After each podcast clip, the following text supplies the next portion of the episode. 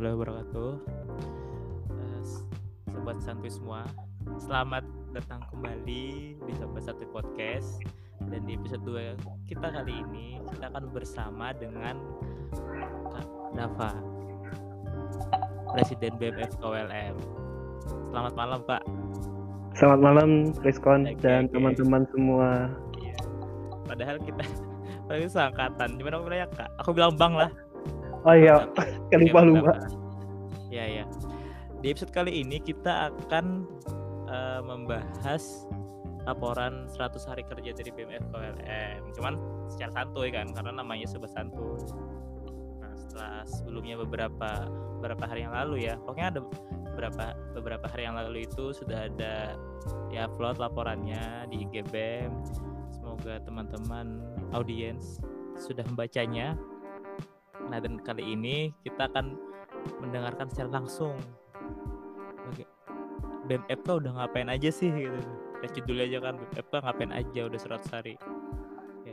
Dan di podcast kali ini se- aku tidak sendiri, ada co-host yang lain itu dari teman-teman eksekutif muda yang kemudian yang sorry yang kebetulan eh, di divisi Medpro itu ada Rifka dan ada Rena ya iya Rena oke langsung saja ya Bang kedengeran Bang suara Ya. saya Bang Gimana suara gimana? saya asik oke oke Gimana gimana? Dapa Bang Dapa nih ya jadi sudah 100 hari ya BMF KLM 2021 masih ingat Alhamdulillah. kapan dilantiknya ya masih ingat kapan dilantik Ingat ingat tanggal 8 Februari. 8 Februari oke 8 aku aja Februari dilantik. Karena kebetulan itu ada yang ulang tahun juga di hari itu. siapa siapa Ya temen lah. Jadi ingat. teman apa teman Lanjut lanjut lanjut. astaga Teman. Oke oke oke oke oke oke. Eh, langsung aja nih. Udah 100 hari BEM FKWLM. Udah ada kegiatan apa aja? Oke. Ini kita bicara secara general ya. Oke. Kalaunya dari BMFK sendiri, syukur ya Alhamdulillah. Dari kita awal pembentukan 10 kementerian yang kita buat pada tahun ini dengan beberapa grand design-nya setiap kementerian itu hampir kita cakupi dan kita evaluasi itu mencapai angka sekitar 50% daripada program yang telah kita rencanakan di awal kepengurusan gitu pada saat musyawarah kerja kemarin ya karena eh, kenapa ya kita cuma bilang sekitar 50% dengan target awal?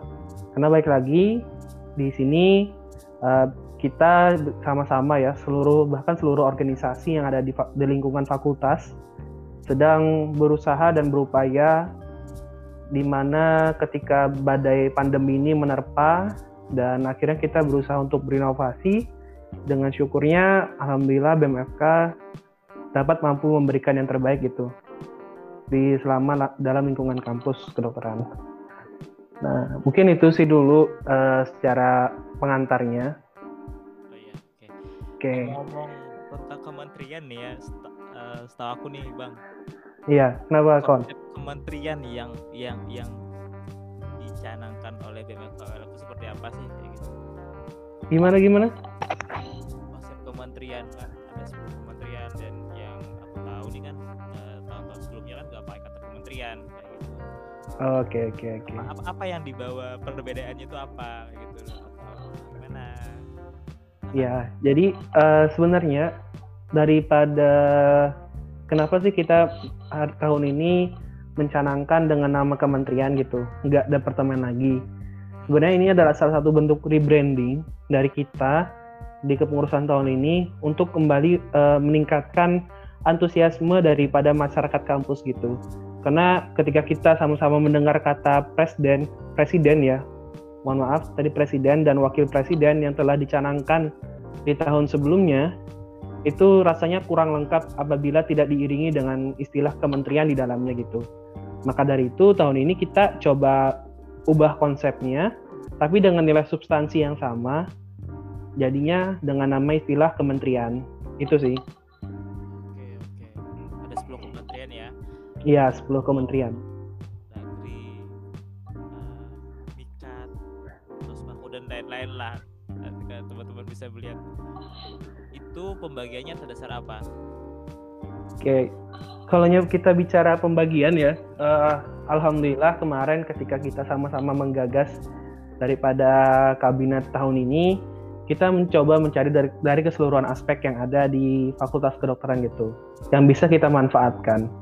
Maka dari itu, uh, setiap aspek itulah yang kita jadikan nilai-nilainya dan kita masukkan ke dalam nilai-nilai kementerian tersebut. Nah, kita ambil contoh, contohnya kita mengambil kementerian Adkesma, Advokasi Kesejahteraan Mahasiswa. Kita melihat bahwasanya di lingkungan fakultas itu memerlukan adanya salah satu uh, bidang atau kementerian yang berhubungan dengan meningkatkan atau menunjang daripada kesejahteraan mahasiswa gitu.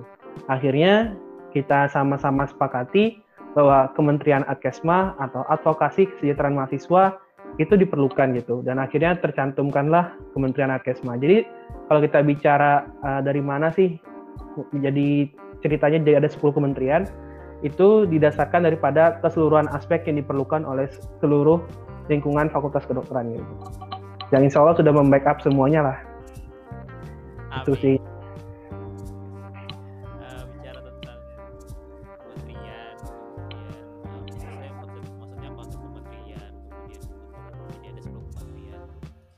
Ada nggak sih inovasi terbaru yang yang sudah dilakukan oleh PMF KLM dalam seratus hari terakhir ini? Apalagi kan apa ya?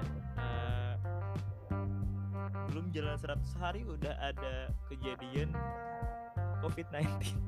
Iya. Gimana? Oke. Okay. Semua, semua proker tuh diinovasi. Iya, iya, tuh semangat sih, semangat, bagaimana? Uh, ya, jadi uh, kalau kita bicara ya inovasi ya syukur, alhamdulillah, saya sangat bangga juga kepada teman seluruh teman-teman kepengurusan tahun ini yang begitu luar biasa memberikan dedikasinya kepada kepengurusan tahun ini. Jadi kalau kita bicara ya, uh, sepakat kata Resko tadi, uh, aku ingat, aku ingat betul kemarin itu satu minggu, itu hanya jaraknya satu minggu saja. Setelah kita kemarin merapatkan dan memusyawarahkan tentang program kerja yang akan kita lakukan. Setelah satu minggu setelah itu, langsung muncul daripada pengumuman untuk berada dari berada di rumah aja gitu atau kita istilahnya work from home yeah. akhirnya membuat kita semua wah harus berpikir berupaya keras lah istilahnya untuk memberikan inovasinya nah terus kalau kita bicara program apa aja sih yang udah dilaksanain mungkin kita bisa mengacu ya kepada salah satu program targetnya di tahun ini yang kita sebutkan juga dalam beberapa program unggulan dan juga beberapa program inovasi. Contohnya yang pertama adalah tentang KTM Access. Nah ini penting nih buat teman-teman semua, teman-teman pendengar. Saat ini di BMFK kita sedang mengupayakan dan alhamdulillah sudah ada empat kemitraan yang terjalin gitu. Pertama, KTM Access itu fungsinya adalah sebagai wadahan dan fasilitasi daripada teman-teman masyarakat kampus kedokteran untuk memberi untuk mendapatkan suatu kemewahan gitu. Ketika dia meng, apa menjadi salah satu mahasiswa di kampus kedokteran. Contohnya kemarin kita sama-sama sudah uh, melakukan kemitraan dengan salah satu gerai toko daripada pengusaha kos kos kaki ya. Yang di mana kita ternyata alhamdulillah dari sana kita mendapatkan potongan harga sebesar 5.000 setiap pembelian gitu. Kalau tidak salah ya mungkin bisa dikoreksi nih oleh teman-teman yang ada di sini dan pendengar juga dan beberapa kemitraan lainnya. Itu yang pertama, salah satu contohnya yang kita ambil dari uh, program target kita.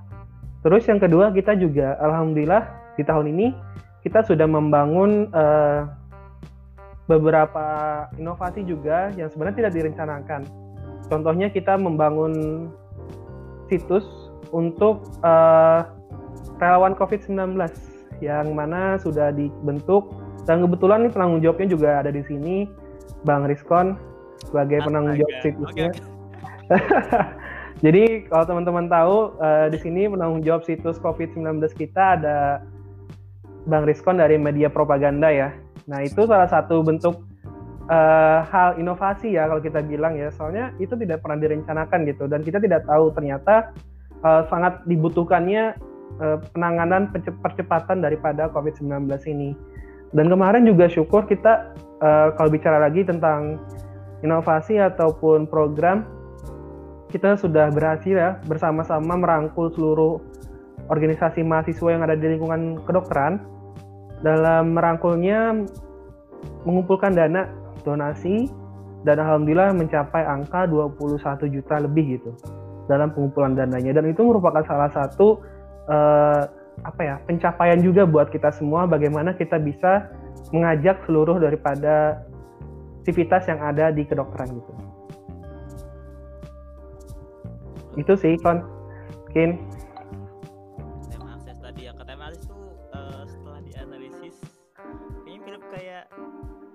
Member gak sih? Iya. Jadi jadi, jadi secara tidak langsung kita sebenarnya mengajak seluruh mahasiswa untuk menjadi salah satu anggota ya sebenarnya dari sana dengan kita mendapatkan keuntungan gitu. Keuntungannya itu ya itu.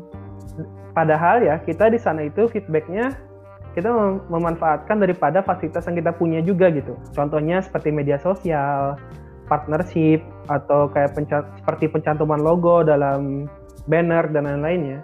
Tapi itu tapi itu keuntungannya buat seluruh mahasiswa kedokteran gitu. Bayangin. Nah, itu sih salah satu uh, gagasan yang kita coba tuangkan di tahun ini. Mantap. Eh, dari kementerian mana itu? Dari Kementerian Ekonomi Kreatif. Eh, ya, itu salah satunya. menterinya Ekral. Geral ya mantap Geral Geral Geral oke uh, dengan mempunyai satu KTM kita sudah punya empat member. Iya tuh uh, mayoritas kebanyakan toko online ya. Eh toko ada kok yang uh, bertoko juga maksudnya yang ada di alamatnya gitu ada yang offline-nya. Uh, secara keseluruhan ada pencapaian apa aja Fit yang eh Fit ya? Ada pencapaian yang sudah dicapai oleh MFKWLM ini selama 100 hari?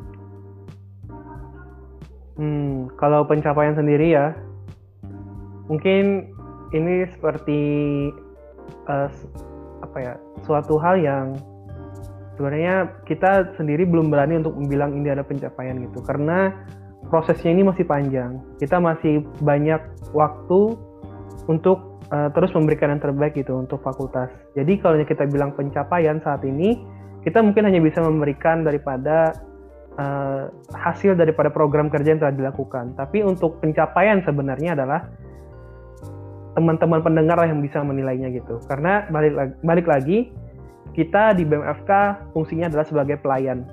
Yang kita layani adalah seluruh masyarakat kampus kedokteran. Dan ketika kita bilang pencapaian kita A sampai Z tapi ternyata yang kita layani juga tidak merasakan pencapaian kita, otomatis itu bukan pencapaian yang sesungguhnya menurut pandanganku pribadi gitu. Jadi yang bisa menilai hanyalah teman-teman semua, teman-teman pendengar di sini, yang mana adalah masyarakat kampus kedokteran. Jadi itu sih kon dari aku. Untuk kendala, kendala terberat dalam 100 hari kepengurusan ini. Wah, kok ini mungkin dialami seluruh organisasi ya kan untuk kendala ini. COVID ya COVID COVID COVID 19 is change everything gitu. Ah sepakat gitu. Semuanya menjadi hal-hal yang tidak di luar dugaan akhirnya. Ya kita bicara ya sekarang ini contohnya kita alami ya. Kita yang semestinya bisa berdiskusi secara langsung gitu. Dalam satu ruangan kita berbicara dan berbincang tentang apa-apa aja yang mungkin sudah dilakukan tapi akhirnya memaksakan kita untuk bertemu secara daring gini seperti ini ya secara online. Di mana kita mengubah seluruh lifestyle yang biasanya kita lakukan di tahun-tahun sebelumnya menjadi sesuatu hal yang harus diadaptasi pada tahun ini gitu. Nah itulah. Mungkin ini bukan hanya tantangan uh, kendala daripada BMFK aja ya, tapi seluruh organisasi mahasiswa mungkin merasakan semuanya karena tidak ada uh, kegiatan yang yang tidak dilakukan secara langsung gitu. Contohnya mungkin seperti kita saat ini rasakan beberapa kegiatan kita yang terpaksa di online kan tapi ada beberapa memang kegiatan yang tidak bisa di online kan akhirnya diharuskan untuk dipospon atau dipending. Ya seperti perlombaan atau kegiatan-kegiatan lainnya gitu yang tidak bisa di online kan akhirnya semuanya ditunda. Uh, selain di online kan? Ada nggak uh, bang cara mengatasi kendala-kendala itu?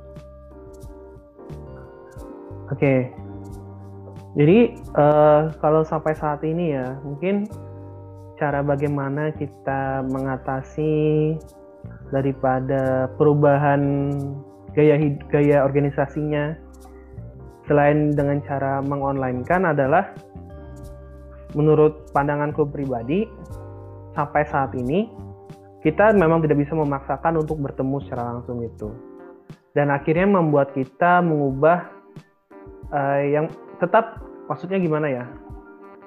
Kita itu um, gimana ya membahasakannya ya? Susah sih membahasakannya, cuman apa ya? Kita tetap uh, melakukan kegiatannya, cuman medianya yang diganti gitu. Contohnya misalnya kita ingin melakukan kegiatan tapi jatuhnya jadi online juga ya. Gitu, contohnya kita uh, biasanya nih di Fakultas Kedokteran kita ada tryout nih, tryout SBMPTN yang mestinya dilakukan secara offline gitu. Akhirnya memaksakan kita melakukan simulasi online-nya, simulasi tryoutnya melalui online. Dan jatuhnya sih online juga, cuman cara bagaimana cara kita berpikirnya itu yang kita cari gitu. Supaya kita bisa tetap menjalankan program ini dengan substansinya, dengan nilai-nilai dalamnya itu tidak terpengaruh gitu. Ya itu sih mungkin yang salah satu caranya ya cara berpikirnya aja. Tapi kalau tetap solusinya ya kita tidak bisa memungkiri kalau solusinya hanya bisa didaringkan atau di online kan cerita sedikit juga ya. Iya yeah,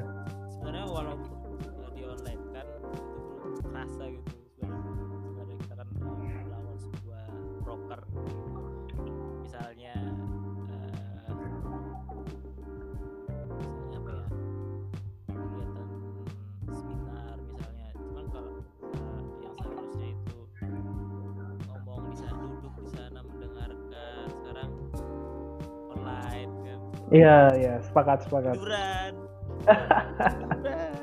Kuliah pun seperti itu, Iya, iya. Eh, eh, gak boleh, gak boleh. Iya, Kita kuliah fokus. ah, ini lo santai. gak maksudnya intinya uh, kendala ini semua tuh bukan bukan di ranah organisasi aja, tapi juga di akademi. Hmm. Iya.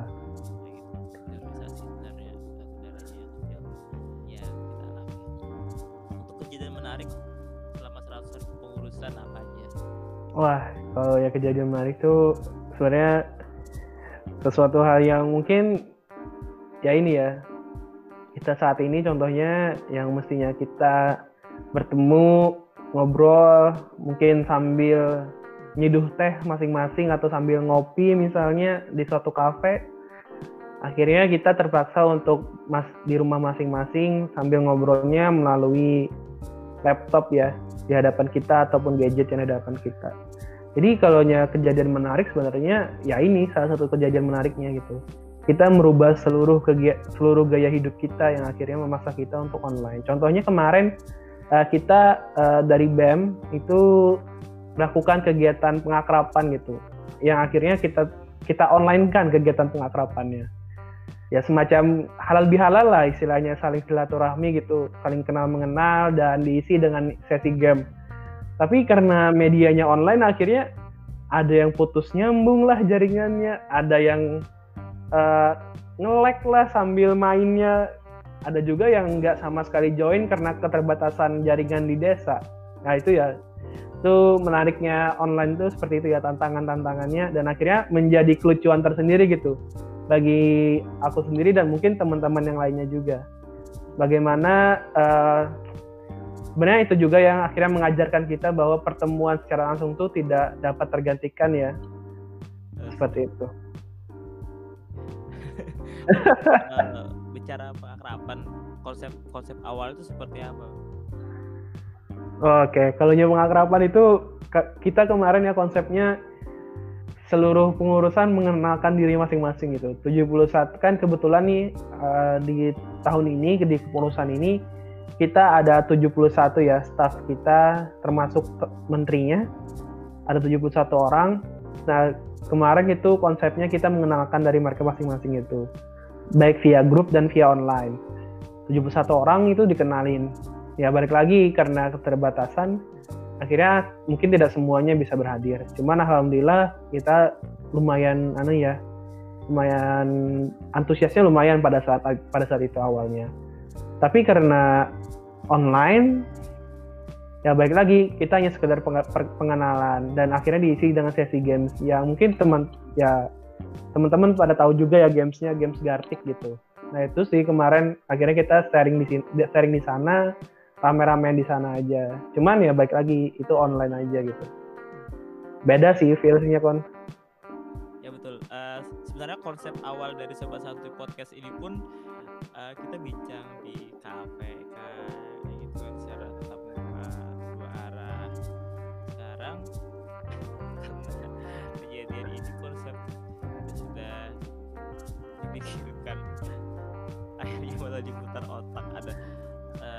di episode satu itu pakai aplikasi Anchor sekarang ini coba yeah. pokoknya betul-betul ah perlu berinovasi lah kayak semua broker ya yang awalnya kita mestinya bincang di lab ya lo lab parasit ya. kah ya kan sebenarnya ya konsepnya seperti itu di ruang di lingkungan FK kah atau yeah. APK tempat yang nyaman kan nyaman diam lab anatomi kan? Iya sekarang malah bincang gak jelas di depan laptop. Iya sedih sih tapi harus harus tetap berjuang kan? Jangan sampai kalah. Sampai kapan kira-kira bang? Ah nggak bisa berani jawab. Nggak tahu.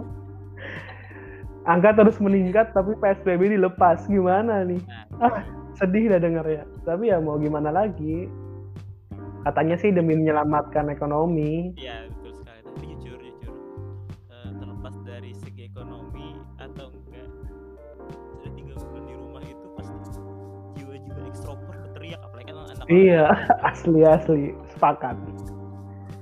Anda press presbemnya pasti keluar lah. Yang yang sebelumnya kalau perubahan pun pasti bakalan ah tiga bulan loh di rumah. Gila. Eh, eh ini kita di luar bicara tentang BEM ya. Coba kita ya. sama-sama telisik nih. Sama kita telisik nih. Kan kemarin ya kita sama-sama tahu ya. Di awal banget tuh di bulan Maret bagaimana luar biasanya ya uh, COVID. Orang pada percaya semua COVID ini sangat mengerikan dan lainnya. Akhirnya banyak yang melakukan panic buying kan. Akhirnya ya. kayak ya istilahnya hand sanitizer habis, uh, tisu toilet habis. Nggak tahu tisu toilet habis karena apa. Masker habis. Tapi sekarang coba lihat sekarang. Ah masa uh, yang sekarang aja orang mendengar covid ah ya udahlah covid gitu ngapain coba? Nah, bahkan ya di kampung di desaku saat ini aja masih banyak, uh, banyak kok sudah mulai banyak yang bisa tetap nongkrong di depan pos terus juga tanpa ada melakukan protokol kesehatan yang dianjurkan seperti memasang masker dan lain-lainnya. Karena mereka merasa ya udahlah gitu udah gimana ya yang namanya psikologi manusia kan beda-beda ya. Akhirnya mereka ya ya udah gitu nggak bisa lagi. Nggak bisa lagi jiwa-jiwanya itu memberontak. Ya tadi yang dibilang sama kamu tadi kon Asik. Coba bayangin kan dulu satu bulan awal bagaimana kondisi Indonesia. Wah pada panik semua, semua pada beli A, B, C, D, E, sampai supermarket ya habis, istilahnya Indomaret itu habis stok dan sekarang ya ya mau gimana lagi gitu. Oke, kita balik dulu bentar ya. Nah bagaimana okay, okay. bagaimana posisikan uh, dirinya sebagai agen apa ya kayak kita ini kan BM kemudian Iya. BEM dari FK kan kayak gitu. Hmm. bagaimana BMFK memposisikan dirinya ketika eh, apa ya terbentur dengan hal seperti itu misalnya kan eh, angka kejadian sebenarnya angka kejadian makin meningkat tapi Hmm. kenapa eh, PSBB semakin dilonggarkan gitu. bagaimana BMFK memposisikan dirinya Eh, tentu ya saat ini kita coba ini mungkin kita sedikit kasih bocoran juga pada akhirnya kepada teman-teman pendengar semua.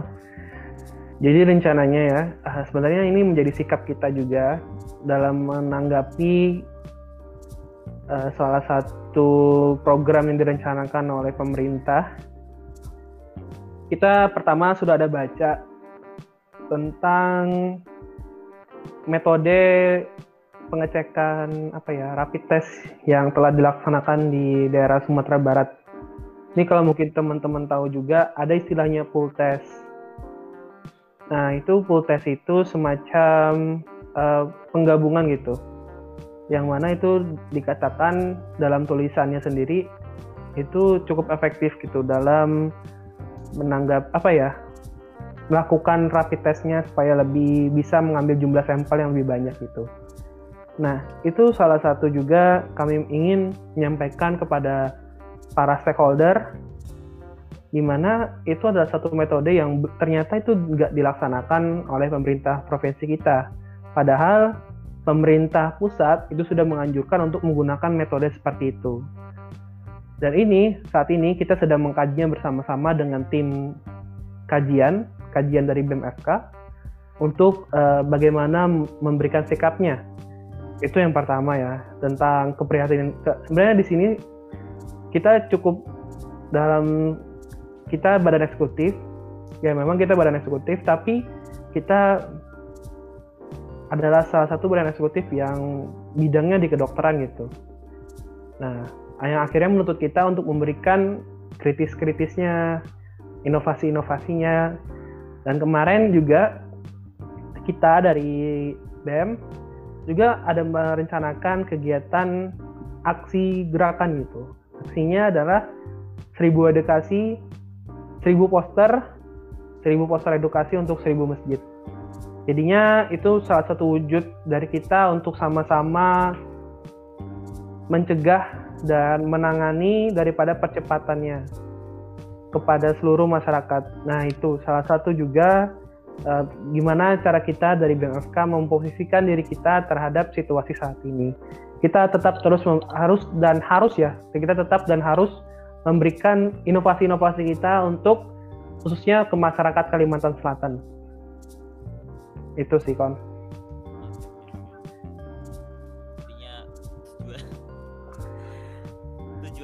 sebagai salah satu agen edukator ya kan? Ya bisa dibilang seperti itu. penanganan COVID dan aku juga bertujuan tu- tujuanku gitu ya supaya mengedukasi itu biar cepat masuk lagi kuliah.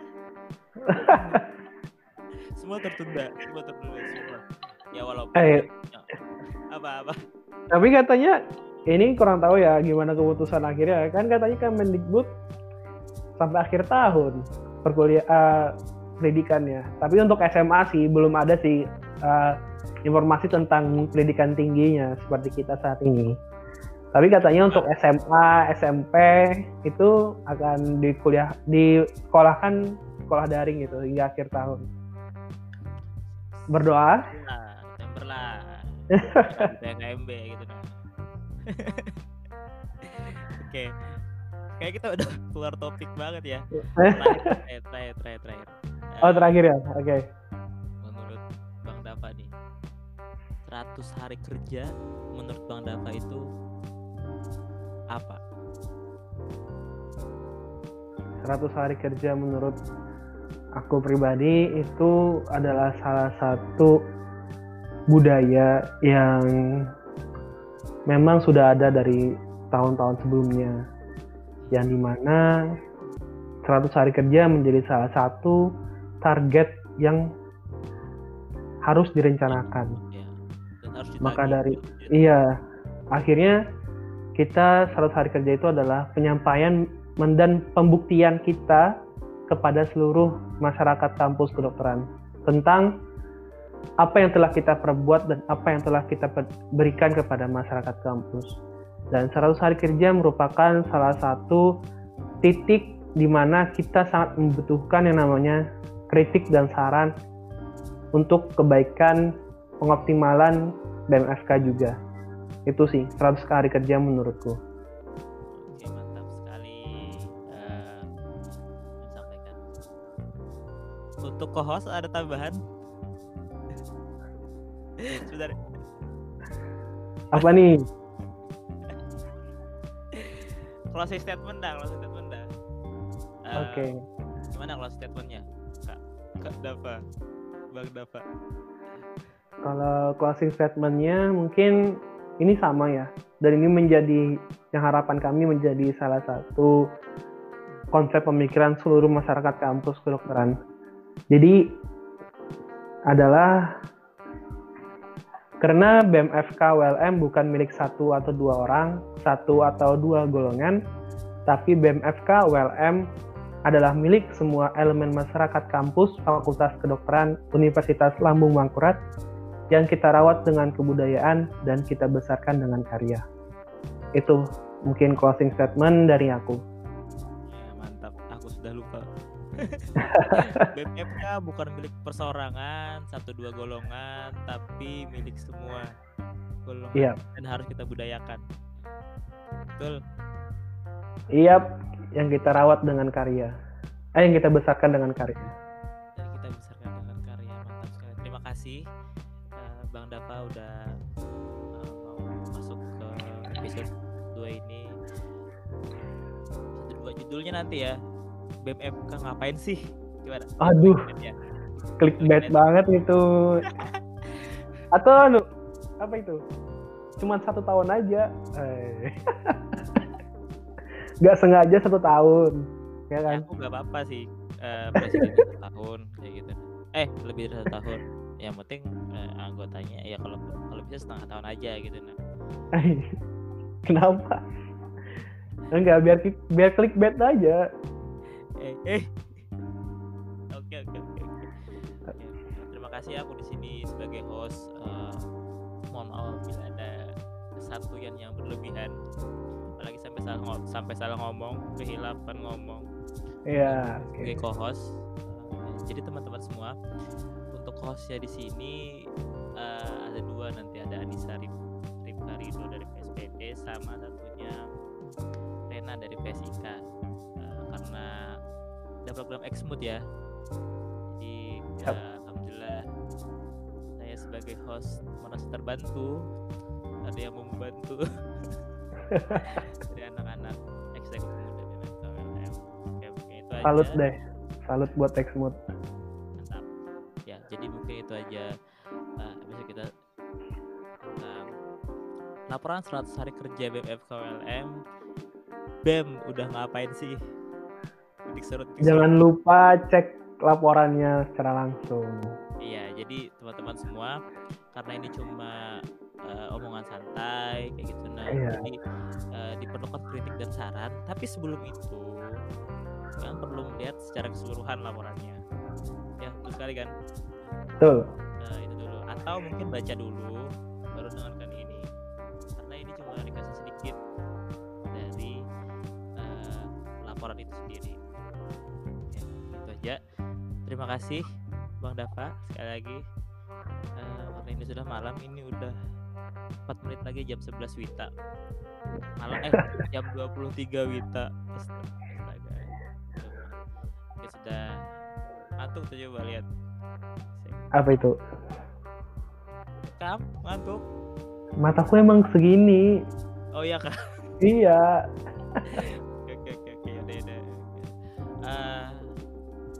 Sekali lagi lah. Oke okay. sama-sama. episode ke depannya nanti kita akan fokus uh, pengembangan jadi nanti ya kita tentang entrepreneur kah sosial kah.